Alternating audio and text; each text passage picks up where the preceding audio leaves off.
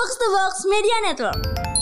pengalaman luar biasa romantika luar biasa dari para sepak bola ini ya. Ya. Kita hari ini punya tiga subbahasan ada Hulk yang menikahi ponakan istrinya sendiri. Tapi yang perlu di Jarsboy kenapa semuanya orang Brazil?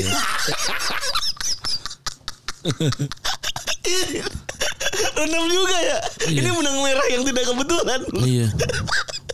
ini menang merah tidak kebetulan ini. Bisa jadi emang satu juga nggak dalam, bisa Iya. jadi emang orang Brazil aja. Penyebar-nyebar gosip artis di Twitter menurut gua nggak bisa dipercaya karena kayak dia aja nggak kerap sama teman-temannya. Maksudnya gimana caranya dia kerap sama artis? Menurut gua sih nggak nggak mungkin. Di sini tahu nggak begini begini begini. Alah lu teman aja nggak kenal. Menurut gua sih gitu.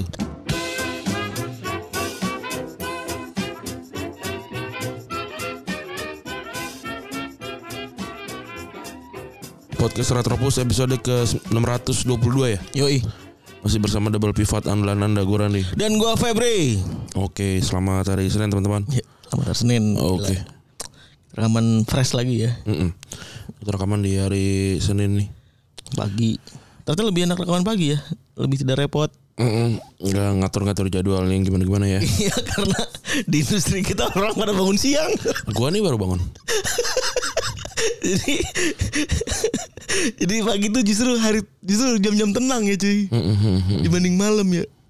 Ini fakta menarik juga gue lebih gampang. Ya, cuman gue perlu bangun lebih pagi aja kan gue ke sini jam berapa? Iya, Jam ntar tujuan karena macet sih maksudnya. bener. Ntar kalau gue udah pindah ke dekat tempat lo bisa lebih dekat lagi. Wah itu enak banget. itu rencana yang sangat menyenangkan tuh anjing. Bisa rekaman kapan pun ya sebenarnya. Iya bener bener sih. tinggal tinggal Tinggal diaturin. Ya tinggal diaturin ininya aja. Iya Timingnya aja. bener sih. Oke kita bahas apa yang terjadi di media sosial. yang pertama itu ada itu ya politik-politik lagi rame lagi ya. Itu mulu ya. Iya. Mantep ya. eh jujur sih gue udah mulai jengah gue way sebentar sama Twitter gitu ya. Walaupun tetap nge-like nge-RT gitu-gitu. Cuman kalau lu kan enak ya punya game baru ya. Hmm. Spiderman. Iya, tapi gue baru main berapa 10% kayaknya. Belum Oh, jauh. karena kerja juga lu ya kemarin Iya, weekend ya? gue weekend dua, dua hari beruntun kerja gue. Itu terus juga apa namanya? Itu tuh rame jebret jebret jebret tiba-tiba keluar nih tren baru ya kan. Veteran Beto kenapa keluar lagi gue nggak tahu. Iya ada yang ada yang upload ya, ada yang itu, yang cium-cium Sarwenda itu ya. Mm-mm. Itu dia tuh siapa sih awalnya? Siapanya? Veteran Peto itu? Dipungut. Hmm. di anak angkat kok pungut anak angkat Seorang orang jadi ngelihat kelakuannya aneh gitu ya. iya maksud gue eh itu pertama kan udah pertama kan kayaknya itu gara-gara kang otong koil ya nge- nge-quote ada yang upload video apa segala macam ini nih gue ini segala macam Tapi kan udah ber- berkali-kali kan emang. ini berkali-kali case-nya berkali-kali dan agak susah untuk tidak bilang ini obvious gitu Hmm. Jujur banget gue agak susah untuk bilang ini tidak obvious. Gue gue ame sampai nontonin banyak video di ininya kan Hmm. di di TikTok kan nontonin ngeliatin. Terus ada beberapa kali yang eh nyium tuh kita kan punya emak juga ya. Emak sama anak tuh kayak kayak nggak begitu gitu loh pertama itu. Terus dari segi gestur-gestur. Ini balik lagi perspektif aja ya. Kalau lu punya apa namanya sanggahan terus inilah yang kedua. Gue ini kan juga apa namanya laki-laki nice try juga ya. Apalagi pas lagi zaman zaman gue di kampung gitu ya. Eh grepe grepe pacar tapi diem diem Hmm. kayak gitu gitu kan. Tangan nyari itu ngerti gitu. Tangan yang emang nyari toket tanda kutip ya itu paham dah gitu. Ada ininya eh dan itu gue ngeliat di video yang itu tangan itu emang nyari. Hmm. di video yang itu tuh. terus poin yang ketiga ada yang bikin gosip Hmm. di, di, di, di- di Twitter bahwa ini tuh emang deal-dealan Hmm. antara si eh, RO dengan eh, SW gitu. Hmm. Deal-dealan kalau misalnya nih orang ini, nih bocah ini sabi di dari, dari belakang tapi dikasih jatah juga buat Wengki. Oh, tapi itu nggak nggak bisa di dicari kebenarannya. Bener, semuanya tidak bisa dicari kebenaran semuanya hanya persepsi orang ya kan. Kalau menurut gua orang-orang- lah, Hadi Yunus kangkung lah. Iya. Sama kayak Hadi Yunus kangkung lah. Kalau menurut gue penyebar-penyebar gosip artis di Twitter menurut gue nggak bisa dipercaya karena kayak dia aja nggak akrab sama teman-temannya. Maksudnya gimana caranya dia akrab sama artis? Menurut gue sih nggak nggak mungkin. Si ini tahu gak begini begini begini. Alah lu teman aja nggak kenal. Menurut gue sih gitu. Tapi kalau dari kelakuan dan segala macamnya, kalau emang keluarganya melakukan hal itu gitu, maksudnya caranya cara di keluarganya meng- mengakrabkan diri sama orang tua dan anaknya seperti itu gitu ya, ya wajar gitu gak sih? Mm-mm. Kita kan nggak tahu apa yang budaya apa yang ada di keluarga itu gitu, yang yang normal menurut kita kan belum belum tentu normal menurut mereka juga. Dan what what what they've been through itu kita nggak pernah tahu ya. Hmm. Ini kita gue berdua mungkin adalah orang-orang yang kalau mendengar fakta-fakta yang beneran gitu ya, yang real bahkan tidak boleh kita bicarakan. Itu pada akhirnya kita ngerasa oh ya udahlah gitu. Iya. udah nyampe udah nggak aneh mendengar kabar-kabar yang gimana gimana pun misalnya ke- beneran gosip-gosip itu beneran gitu lebih kepada ya udahlah gitu dan salahnya menurut gua adalah di audiens yang doyan banget gratis ngulik-ngulik sih kalau menurut gua gitu eh lagi-lagi ya cuman ya sayangnya juga kenapa lu di depan layar begitu? Gua juga gua maksud gua udah tahu Indonesia kan pada begi- bacot banget. Iya. Karena Indonesia kan suka sekali menaruh moral kepada artis. bener. Bener Terus kemarin tuh ada yang kayak ada orang yang berprestasi lah gitu ya, yang menggambar dengan menuliskan nama-nama semua kecamatan kalau nggak salah tuh kok apa desa gitu. Apa di mana? Di TikTok? Di di Twitter gue bacanya. Dia menuliskan itu kemudian membentuk gambar presiden atau apa gitu ya. Itu wah so- seperti biasa komennya kan ini nih mantep nih kayak gini dong orang-orang. Dan media kalau yang kayak gini yang diundang di TV jangan yang cuma nyari sensasi doang jangan artis-artis yang nyari sensasi doang gitu. Terus gua quote pertanyaan aja gue bilang emang terus kalau diundang ke TV mau dia mau ngapain? Eh tadi jawab Eh, paling kan suruh joget doang. Kalau menurut gua kalau dibandingin mereka disuruh joget, orang yang ngelukis, yang krea, yang berprestasi segala macam, ya mending kalau ngundang penyanyi dangdut bener yang bisa joget. Iya. Sepakat gue.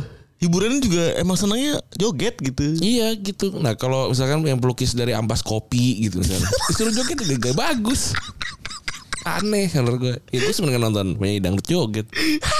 Tahu emang kerjanya joget. Iya. Atau Jadi cewek, joget secara profesional Iya. gitu ya. atau cewek cantik gitu misalkan gitu kan atau cowok ganteng untuk perempuan gitu misalkan disuruh joget ya lebih seru gitu misalnya dibandingin apa namanya eh, pembuat peluk- pelukis dari ambas kopi atau arang batok gitu misalnya nggak seru Iya.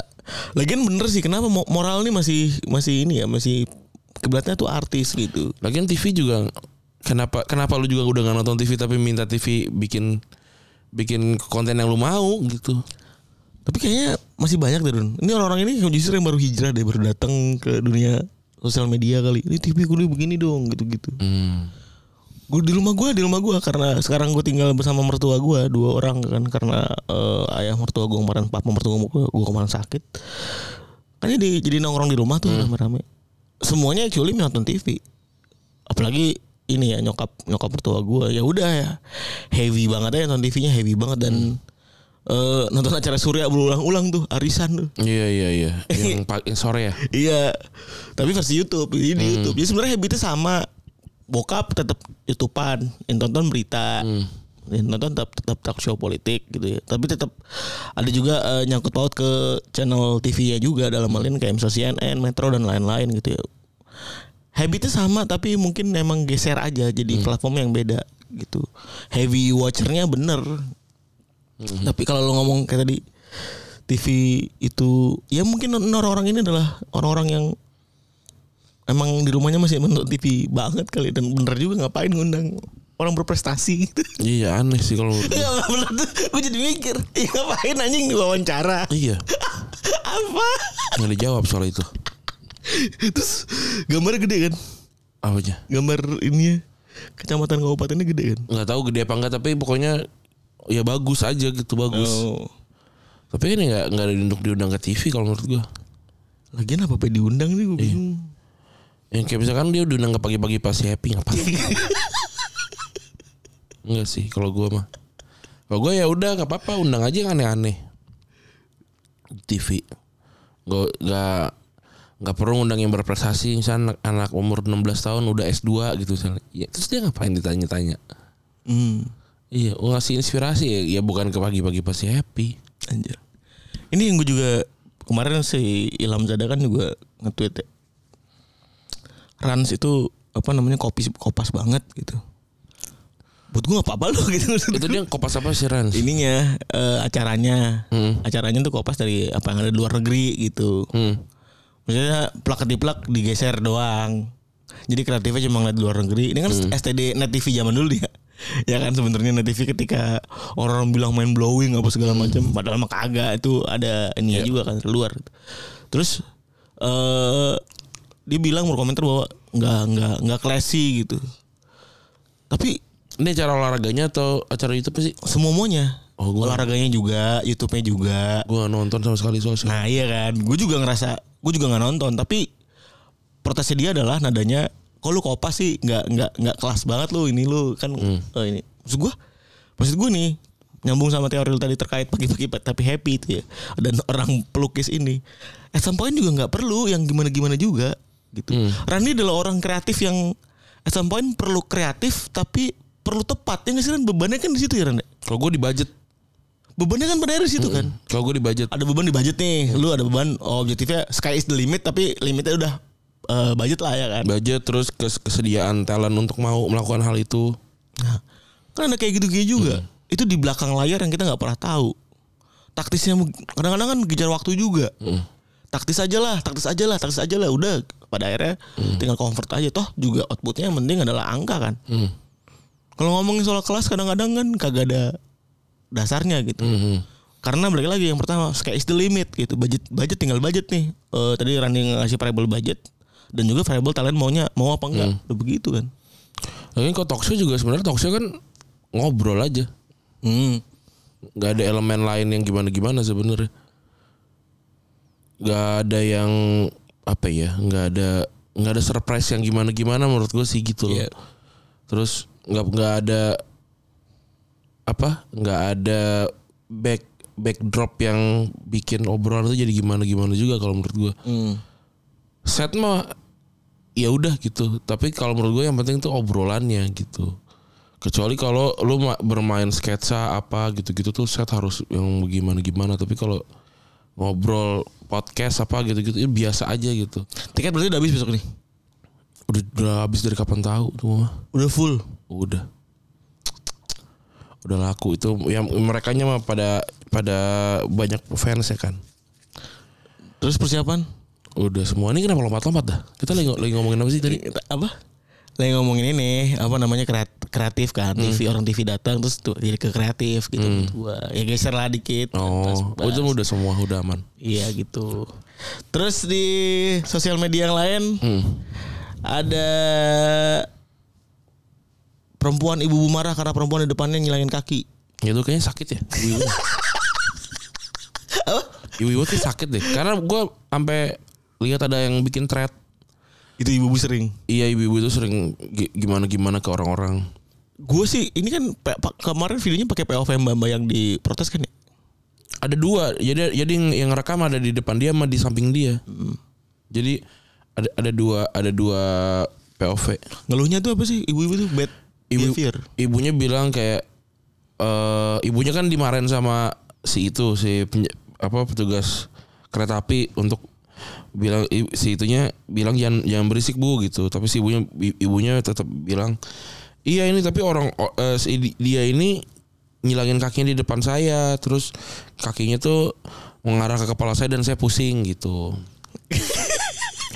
gitu. Terus tadi saya ada- orang-orang yang bilang tadi saya selonjoran sama ibu dimarahin juga gitu. Gitu. Intinya gitulah. Terus gue lihat thread-threadnya banyak yang banyak yang merasa ibunya nih aneh gitu. Ada yang megang tas ibunya bilang ih tasnya jangan dikeliatin ke saya itu tasnya eh, apa namanya negatif gitu. Terus setelah itu ibu megang, tas. Ini udah doain gitu. Kayaknya emang emang rada sakit sih ibunya. Hmm. Sec- secara mental gitu gue jadi inget salah satu karakter di film Noroi the Curse itu yang sampai pakai baju eh, dari aluminium gitu karena dia ketakutan sama cacing ektoplasma gitu. Mungkin dia juga katanya dia dia ngelihat ada ada apa namanya energi negatif dan setan gitulah si si ibu itu. Sak, sakjiu aja kali ya. Cuma orang orang sakjiu atau orang yang begitu kan tetap boleh naik naik Transjakarta. Kagak ada keterangannya. iya, nggak ada. Maksudnya juga gak ada tempel juga. Dan masalahnya definisi sakji itu kadang-kadang eh, ada ada ini ya kan ada atas topnya kan emang Hmm. ngaruh alik ya. topnya ngaruh alik ada pakai baju gitu-gitu kan. Kalau tir-tir begitu kan masih masih ter- ter- terlihat waras Iya, gitu iya, kan. iya. Masih terlihat waras.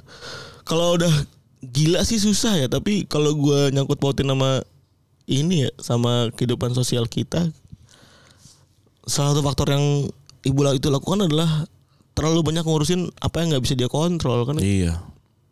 Kalau kalau lu kayak gitu ya udah dia yang paling bisa dikontrol adalah nggak naik kendaraan umum kan. iya Iya.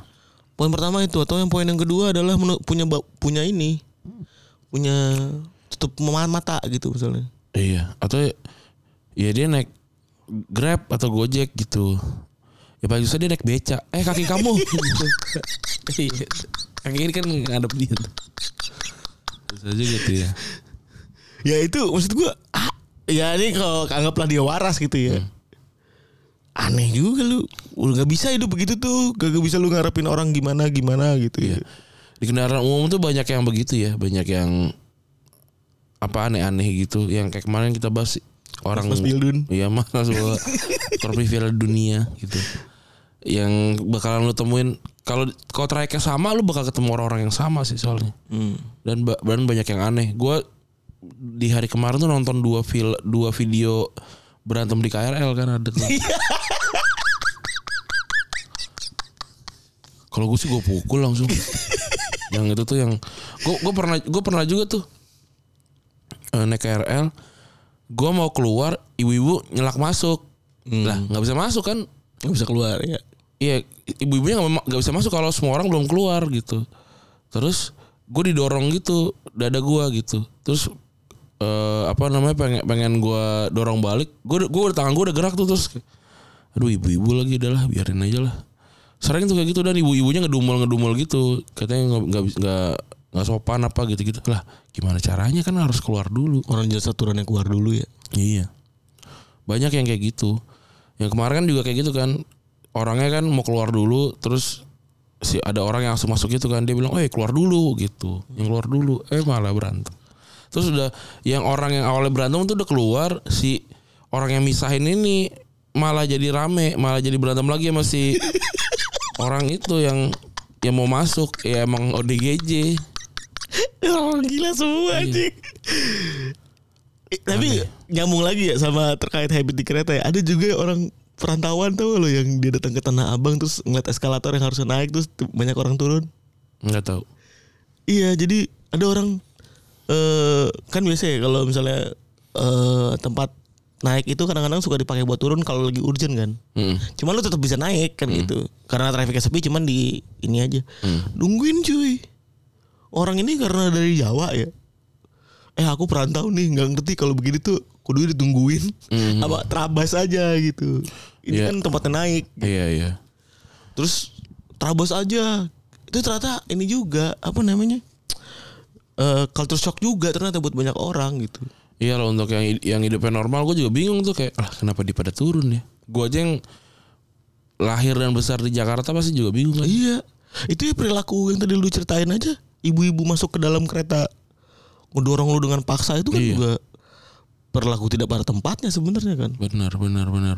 Dan kalau udah kayak gitu jadi ngerasanya kayak kayaknya boleh deh yang yang lain aja boleh gitu. Sama kayak kalau lu antrian apa namanya lampu merah kan seharusnya lu ngantri di belakang garis kan. Terus ada orang orang-orang yang satu tuh awalnya tuh pasti nggak pakai helm tuh.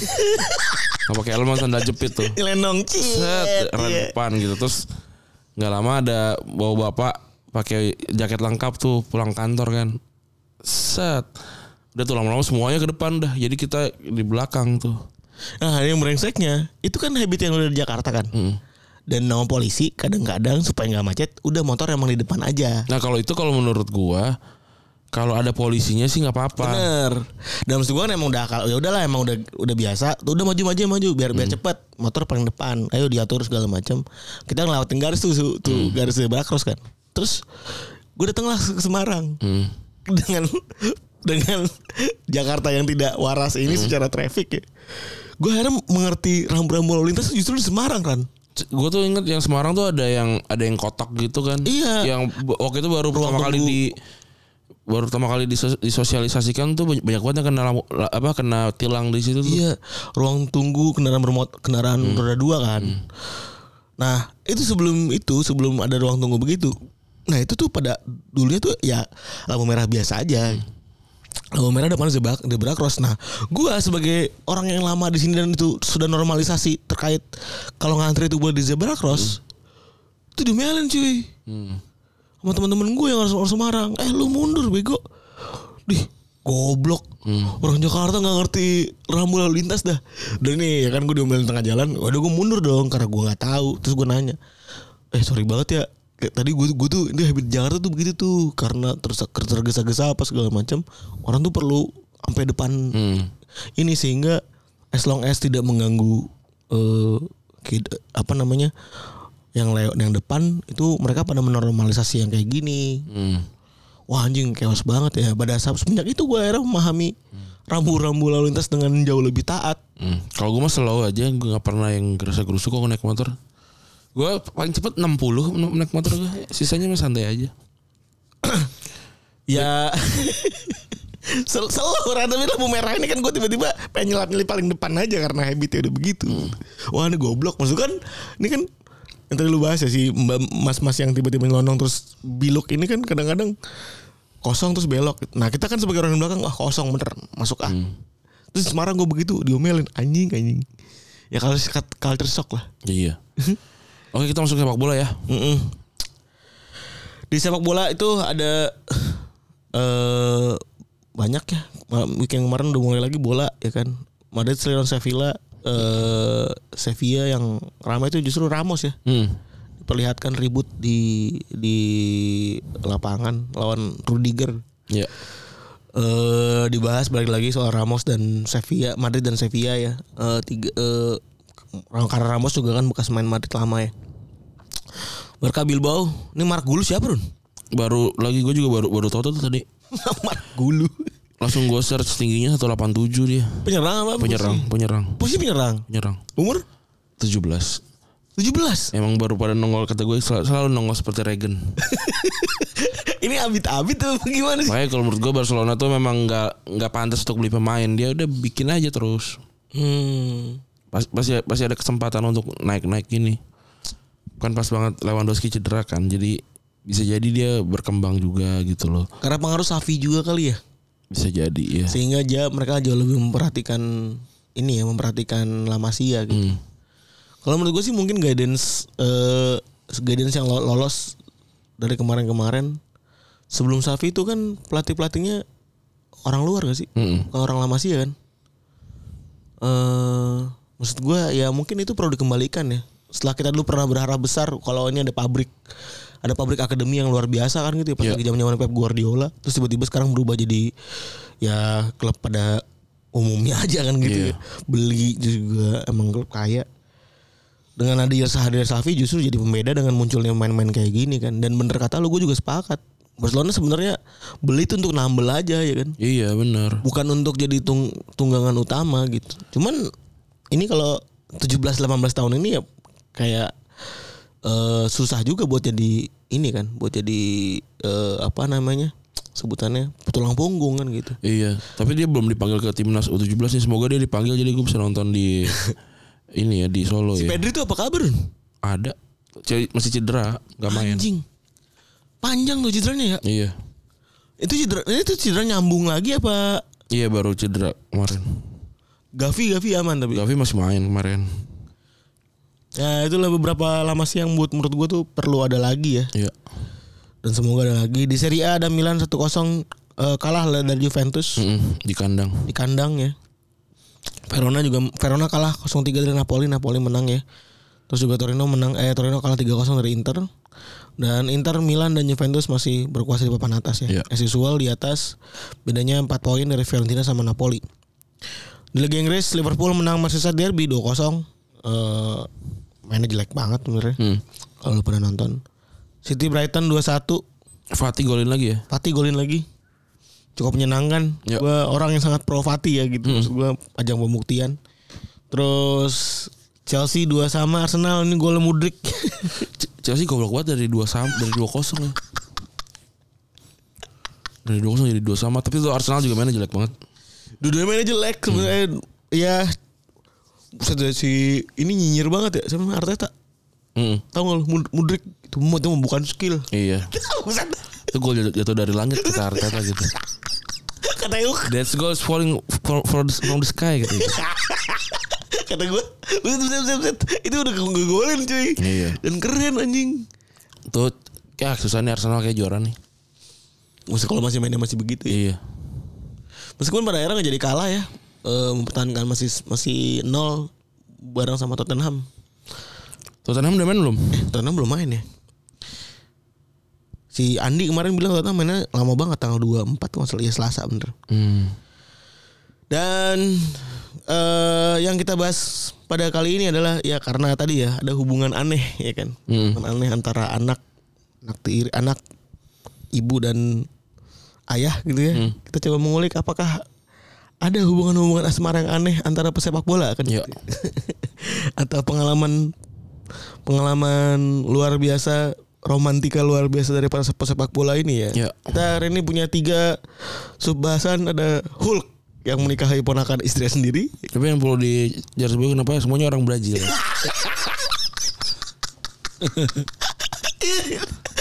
Enam juga ya. Ini menang merah yang tidak kebetulan. iya. ini menang merah tidak kebetulan ini. Bisa jadi emang Risato juga nggak dalam, bisa jadi emang orang Brazil aja. Tambahan lagi kan Wanda Nara udah kita udah sering banget kita bahas. Iya. Dan itu bukan bukan yang gimana gimana iya. ya, itu mah orang ininya. Terus juga yang ribet-ribet lain adalah eh, apa ya? Udah benar mereka orang Brazil. Hmm, hmm, hmm. skandal-skandalnya. Terus ada yang bilang Balotelli eh Balotelli artikelnya dari Star kan dari Star orang kuning ya. Orang kuningnya Inggris kan. Eh Balotelli lamaran di setting. Hmm. Gue kulik-kulik, gue kulik-kulik, nggak ada sumbernya anjing kan. Iya iya. Gitu-gitu. Jadi ya udah, terusnya hanya tiga ternyata. Dan pemain Brazil Orang KB. Brazil. Oh iya Brazil terkenal nih. Eh, Pertama Hulk, yang kedua Ronaldinho, yang ketiga Wagner Love. Iya. ya kan. Nah ini jadi sebuah cerita yang menarik ya. Dan, dan bener kata Rani juga sebenarnya gue ini apakah ini emang benang merahnya atau gue yang kurang riset? Yang jelas kalau Hulk itu udah sering kita bahas ya sebenarnya udah sering kita mention bahwa dia pacarin eh istrinya kan namanya Iran Sosa ya kan. Iya.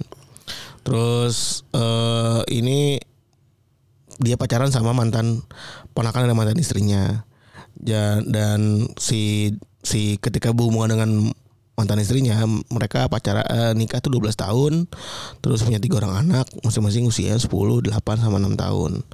Berapa bulan setelah cerai Hulk kabarnya dekat sama perempuan lain yang ternyata namanya Camilo Camila Angelo Medio. Eh Camila Angelo eh, di Oktober 2019. Walaupun statusnya keponakan sebenarnya usia mereka nggak jauh. Si Hulk waktu itu umurnya 33, Camila umurnya 31. Kalau dari cerita berita Brazil, Hulk memanggil kedua orang tua dan saudara laki-laki Camila untuk mengatakan yang sebenarnya kepada mereka. Ya, mereka mulai berkencan pada bulan Oktober 2019. Lanjut kata berita Brazil juga, Hulk sendiri yang ingin mempublikasikan kisah asmaranya sebab ia tak ingin menyembunyikan apa pun.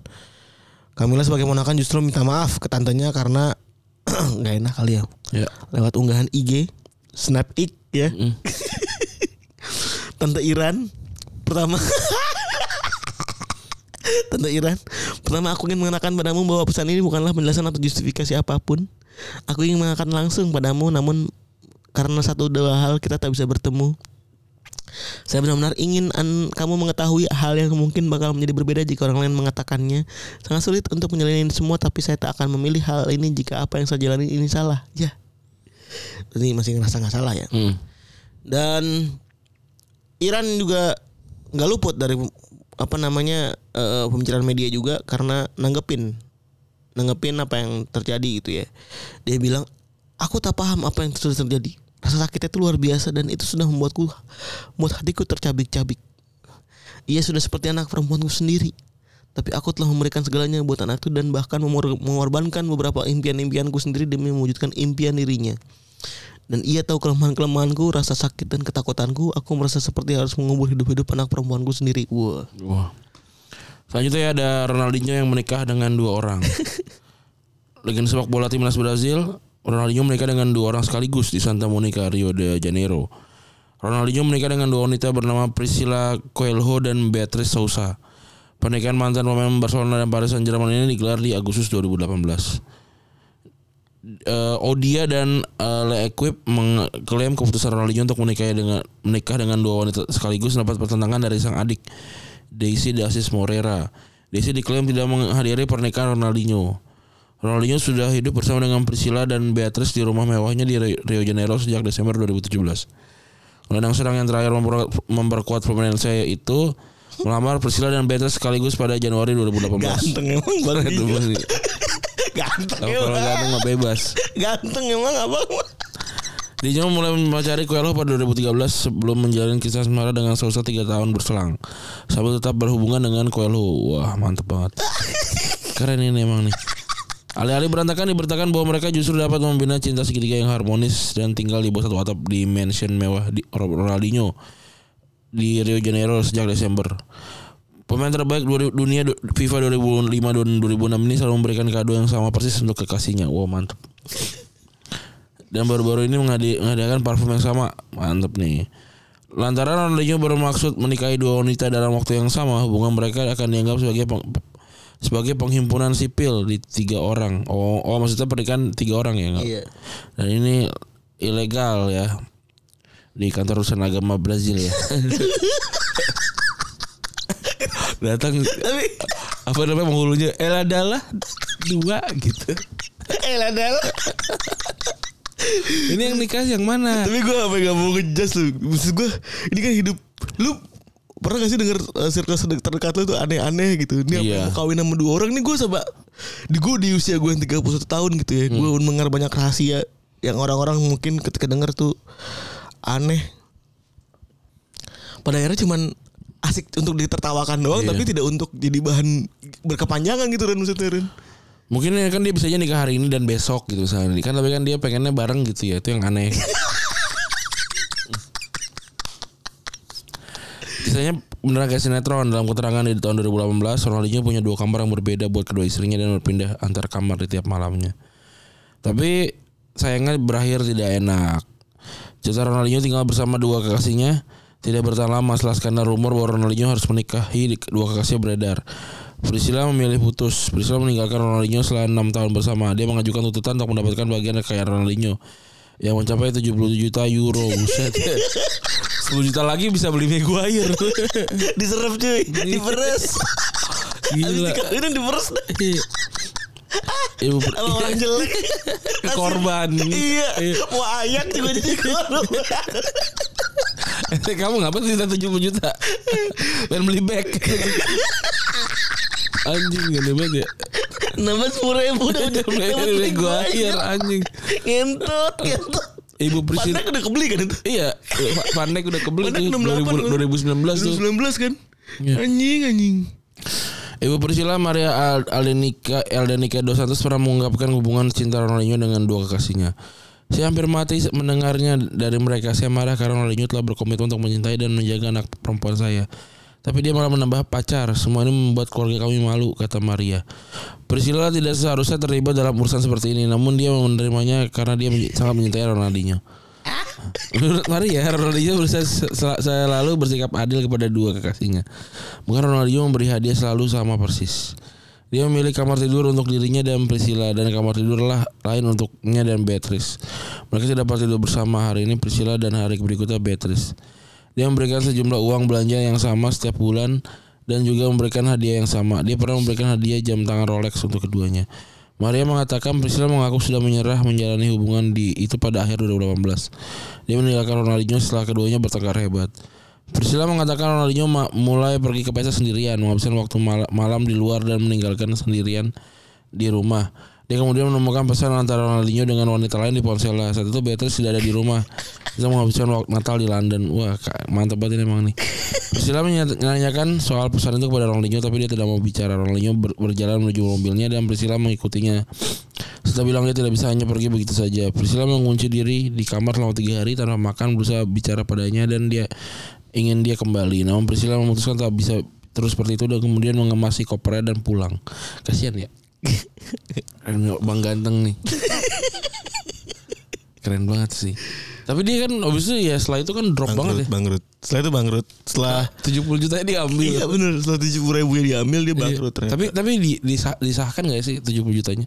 Kenapa? Di approve gak ya pengadilan? Salah satu jadi beritanya simpang siur sebenarnya kan namanya berita-berita begini kan kadang-kadang faktanya tuh gak nggak yang gimana gimana kan nggak dilanjutin lah luar negeri bilangnya ada yang bilangnya proof ada yang bilang ada ada yang tidak berlanjut gitu Iya. gitu tapi faktanya salah satu yang bikin dia miskin Ronaldinho miskin dan Iya.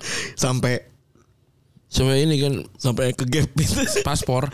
sampai salah paspor Iya. Lawan Ronaldinho gitu sampai salah paspor itu adalah karena kejadian ini gitu Iya. Un- untuk jumlahnya berapa intinya salah satu kejadian ini salah satu kejadian si istri si Patrice ini yang bikin Ronaldinho jadi susah gitu Benar benar benar. Ini dilansir dari kalamar-kalamar.com ya atau cumi-cumi.com versi Portugal. Itu tadi kita ambil. kalamar nyari dah anjing bukan transfer Iya jangan cumi-cumi Kalamar-kalamar.com ya. cepet ya Iya. abang cepet banget aja Aduh, kemudian ini yang terakhir adalah bagaimana seorang Faulkner Love yang ternyata adalah petualang cinta gitu. Dinamai Love ini bukan sembarang cinta ya ternyata ya. Keren ya. Love bukan sembarang love karena pernah berhubungan. orang orang serem ya. Wagner Love tuh pokoknya serem loh. Iya. Cuma namanya aja Wagner Love. Anjing, terus orang meres playboy deh ternyata ya. Terus yang rambut gimbalnya kan di warna-warna sama dia kan. Iya, yang ternyata eh, orang meres satu ini itu termasuk yang punya pengalaman seksual yang cukup lumayan ya. Ya. Karena pernah bercinta dengan 14 uang gitu. Keren. 14 orang. Gila. Ngapain sih kalau boleh tahu? Satu tim futsal wanita bersama eh, dua tim futsal itu. Anjing. Jadi dia cerita itu di majalah Playboy Brazil. Hmm. Dia dia nge- ngebeberin latar belakang namanya sebagai petualang cinta, pengan seks bebas dan memiliki kegemaran menggelar pesta dewasa. Dia menyatakan dia bilang hubungan seks dengan banyak pasangan adalah hal biasa antara pemain dan anggota tim. Pesta dewasa yang melibatkan hingga 14 orang adalah hal biasa pada hari-harinya sebagai pria lajang. Keren. 14 orang, Bro. Dan dia di, Biasa ini mah. di Rusia kan dia. Masih waktu masih di Brazil ini. Oh di Brazil. Iya, pas di Rusia udah udah kawin. Hmm. Itu antara para pemain dengan para pendukung wanita yang tergila-gila dengan dengan sepak bola. Apakah itu benar jadi sekarang saya sudah menikah tapi pesta-pesta seperti itu memang terjadi. Jika ada enam pemain kami akan mengatakan bahwa kami akan memiliki delapan perempuan muda. Oh. Jadi ini cuy. Eh tujuh pasang. Mhm. Lebih atau kurang. Pak Kenar juga menyebut usia pertama kali apa namanya genrenya namanya? Apaan? Genrenya nggak nggak ada genrenya kalau di bokep. Gangbang apa swing? Gangbang ya? Faktor juga menyebut usia pertama kali melakukan hubungan laki sama istri dengan orang ini memiliki eh, di umur 14 tahun. Hmm. Luar biasa. Luar biasa Wagner Love. Mantap nih dia nih. Tanpa ragu dia menyatakan pasangan kencana seketika itu waktu usia 25 tahun atau leb- 11 tahun lebih tua. Dan dia bilang para grupis ini ingin mengambil keuntungan kata dia. Mereka ingin mendapatkan pemain sepak bola dan kemudian membicarakan dengan teman-teman mereka. Enggak lu umur 14 tahun udah main bola apaan ini? Iya. Tepu, tepu ya. Iya tepu anjing. Aku doang meres banget. Ada banyak persaingan antara mereka. Mereka semua mengingat status dan sedikit ketenaran. Lebih lanjut, Wagner menjelaskan bahwa dari aktivitas-aktivitas gila itulah nama belakangnya muncul. Wah, love banget. Keren. Saat itu satu hari sebelum pertandingan, Faktor dan para pemain lainnya menggelar pesta gila-gilaan. Meski tidak bersedia menyebut tim yang dimaksud, dia memastikan dari situlah muncul love untuk nama belakangnya. Dan dia bilang saya hanya melakukan itu sekali dalam hidup saya. Saya tidak akan merekomendasikan itu hal itu kepada pemain mana pun yang sedang memulai karirnya. Oh 14 orang maksimal kali ya baru sekali ya. Ya. Nama saya Love berasal dari situ. Itu adalah kesalahan yang akhirnya melekat pada saya. Saya tidak pernah melakukannya lagi setelah memiliki istri. Saya berubah karena saya berpendapat apa yang dulu kami lakukan itu tidak boleh dilanjutkan. Itu buruk. Ya. Selain karena istri, cuaca Rusia yang ekstrim juga membuat faktor tidak melakukan pesta-pesta gilanya. Saya masih bisa ngelakuin di rumah. eh ngentot dengan istri kata dia. Di rumah, di restoran atau di pusat perbelanjaan selalu ada pemanas. Keren. Tapi nggak yang jadi masalah nggak masalah di jalan saya nggak bisa melakukan itu di jalan nggak masuk lu ngapain? Lakuin ini di jalan ini, ini, ini di, di, di ini ya di Rusia ya. ya minus 27 Gila ya. anjing anjing. Uang ini ada-ada aja ya. Ya inilah cerita-cerita. Tapi pada akhirnya makin paham makin sablang hidupin. Kita nggak tahu ya apakah kita memang semoga di umur bawah kita. Karena banyak cerita yang kita dengar itu perlu responsibility sebagai orang dewasa gitu ya. Hmm, kayak misalnya eh, cowok cewek ya misalnya punya dua preference kan gitu ya. Eh Ya begitulah namanya hidup ya. dan eh, ya harapan gue sih di bawah tuh jangan dulu gitu kalau umur di bawah kita gitu. Kalau umur sepantaran kita sih ya udah aja gitu karena udah bisa nyari diri sendiri udah bisa apa sendiri. Jadi udah dewasa ya. Tapi ketika kita denger ya pada akhirnya ya udahlah kan kayak gini juga kan udah sering terdengar Iya benar. Oke gitu ya maksud teman-teman yang sudah mendengarkan gue Randy cabut. gue perlu cabut Bye.